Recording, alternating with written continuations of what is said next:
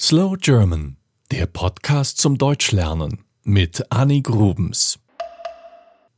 Ich habe letztens eine Zahl gelesen, die mich überrascht hat. In Deutschland leben weniger als 100.000 Juden. Ich dachte, die Zahl wäre viel höher. Es macht mich traurig, das zu lesen. Zum Vergleich, es leben über vier Millionen Muslime in Deutschland. Welche berühmten deutsch-jüdischen Menschen fallen mir ein? Albert Einstein, Heinrich Heine, Karl Marx? Aus der neueren Zeit denke ich an Michel Friedmann, den man oft in Talkshows sieht, wenn es um das Thema geht. Er war Politiker und Moderator, er schreibt Bücher und ist Jurist. In dieser Folge möchte ich über die Geschichte der Juden in Deutschland sprechen. Es ist nicht leicht, alles so kurz zusammenzufassen, aber es ist wichtig, das Thema nicht zu ignorieren. Juden leben schon sehr lange in Deutschland. Es gibt Beweise, dass es sie in Köln schon im Jahr 321 gab. Damals war die Stadt noch von den Römern besiedelt. Im zehnten und elften Jahrhundert stieg die Zahl der jüdischen Bürger auf 20.000 an. Jüdische Kaufleute kamen an den Rhein. 1012 wurde die erste Synagoge in Köln gebaut. Es wurden jüdische Schulen und Friedhöfe gegründet. Da die Christen damals keine Zinsen verlangen durften, weil es so in der Bibel stand, übernahmen die Juden das Kreditgeschäft. Beide Religionen lebten damals friedlich zusammen beziehungsweise nebeneinander. Das blieb leider nicht so. Die Kreuzzüge begannen 1096. Menschen zogen in Europa los, um Palästina zu erobern. Auslöser war die Predigt des damaligen Papstes. Bereits auf ihrem Weg wurden Juden ermordet, so auch in der Region um Köln. Sie wurden als Gottesmörder beschimpft.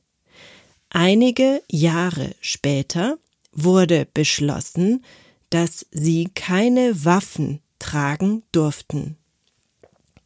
Nochmal hundert Jahre später wurden alle Juden zu unfreien Knechten des Kaisers.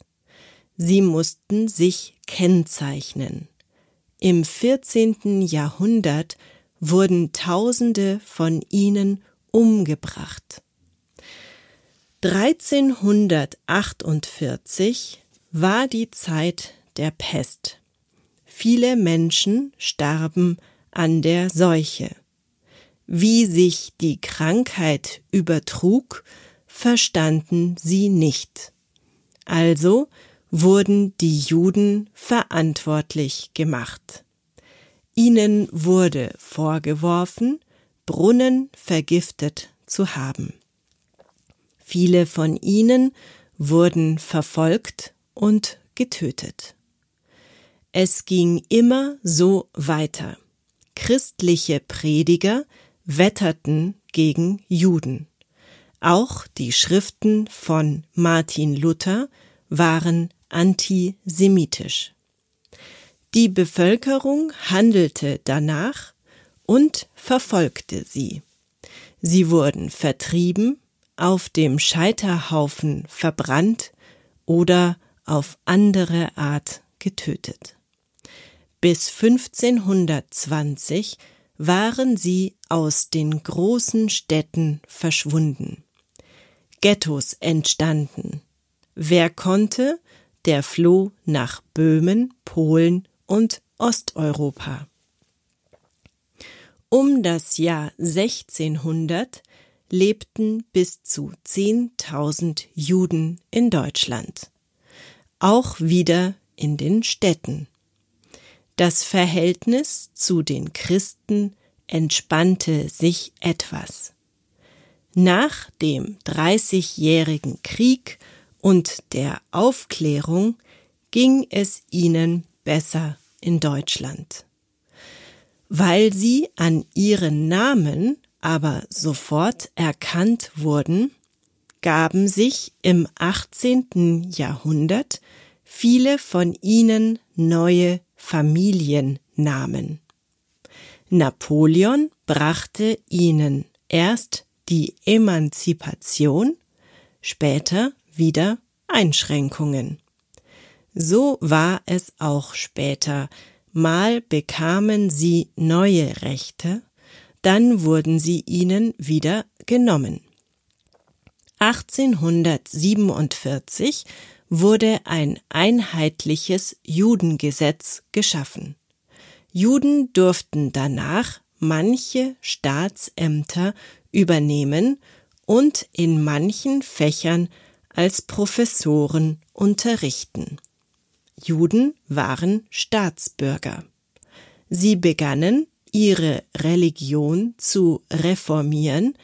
Es gab zum Beispiel erste Predigten auf Deutsch. Die Reichsverfassung 1871 machte alle deutschen Juden zu gleichberechtigten Bürgern. Der Antisemitismus der Menschen blieb jedoch erhalten. Die jüdischen Gemeinden blühten auf, vielen Juden ging es finanziell sehr gut. Sie waren erfolgreich. Das brachte Neid und Hass. Es gründeten sich erste politische Parteien gegen die Juden. Antisemitismus wurde gesellschaftsfähig. 1933 wurde Adolf Hitler zum Reichskanzler und die systematische Judenverfolgung begann. Ziel war die Vertreibung und Vernichtung der deutschen Juden. 1938 wurden in der Reichspogromnacht Synagogen und jüdische Geschäfte zerstört. Juden wurden in Vernichtungslagern systematisch umgebracht. Eine halbe Million von ihnen lebte 1933 im Deutschen Reich. Das waren 0,77 Prozent der Bevölkerung. Dennoch fühlten sich die Deutschen von dieser Minderheit bedroht. Juden aus über 20 europäischen Ländern wurden deportiert und getötet. Schätzungen zufolge wurden sechs Millionen jüdische Menschen im Holocaust ermordet. Wer Glück hatte, konnte fliehen. Die meisten Juden leben heute in den USA. Dort sind es fast sieben Millionen. Etwas weniger in Israel. In Deutschland verbleiben, wie gesagt, rund 100.000. Das sind 0,1 Prozent der Bevölkerung. Antisemitismus gibt es heute immer noch in Deutschland. Erst kürzlich wurde ein Anschlag auf eine Synagoge in Halle verübt. Das war Slow German, der Podcast zum Deutschlernen mit Annik Rubens. Mehr gibt es auf www.slowgerman.com.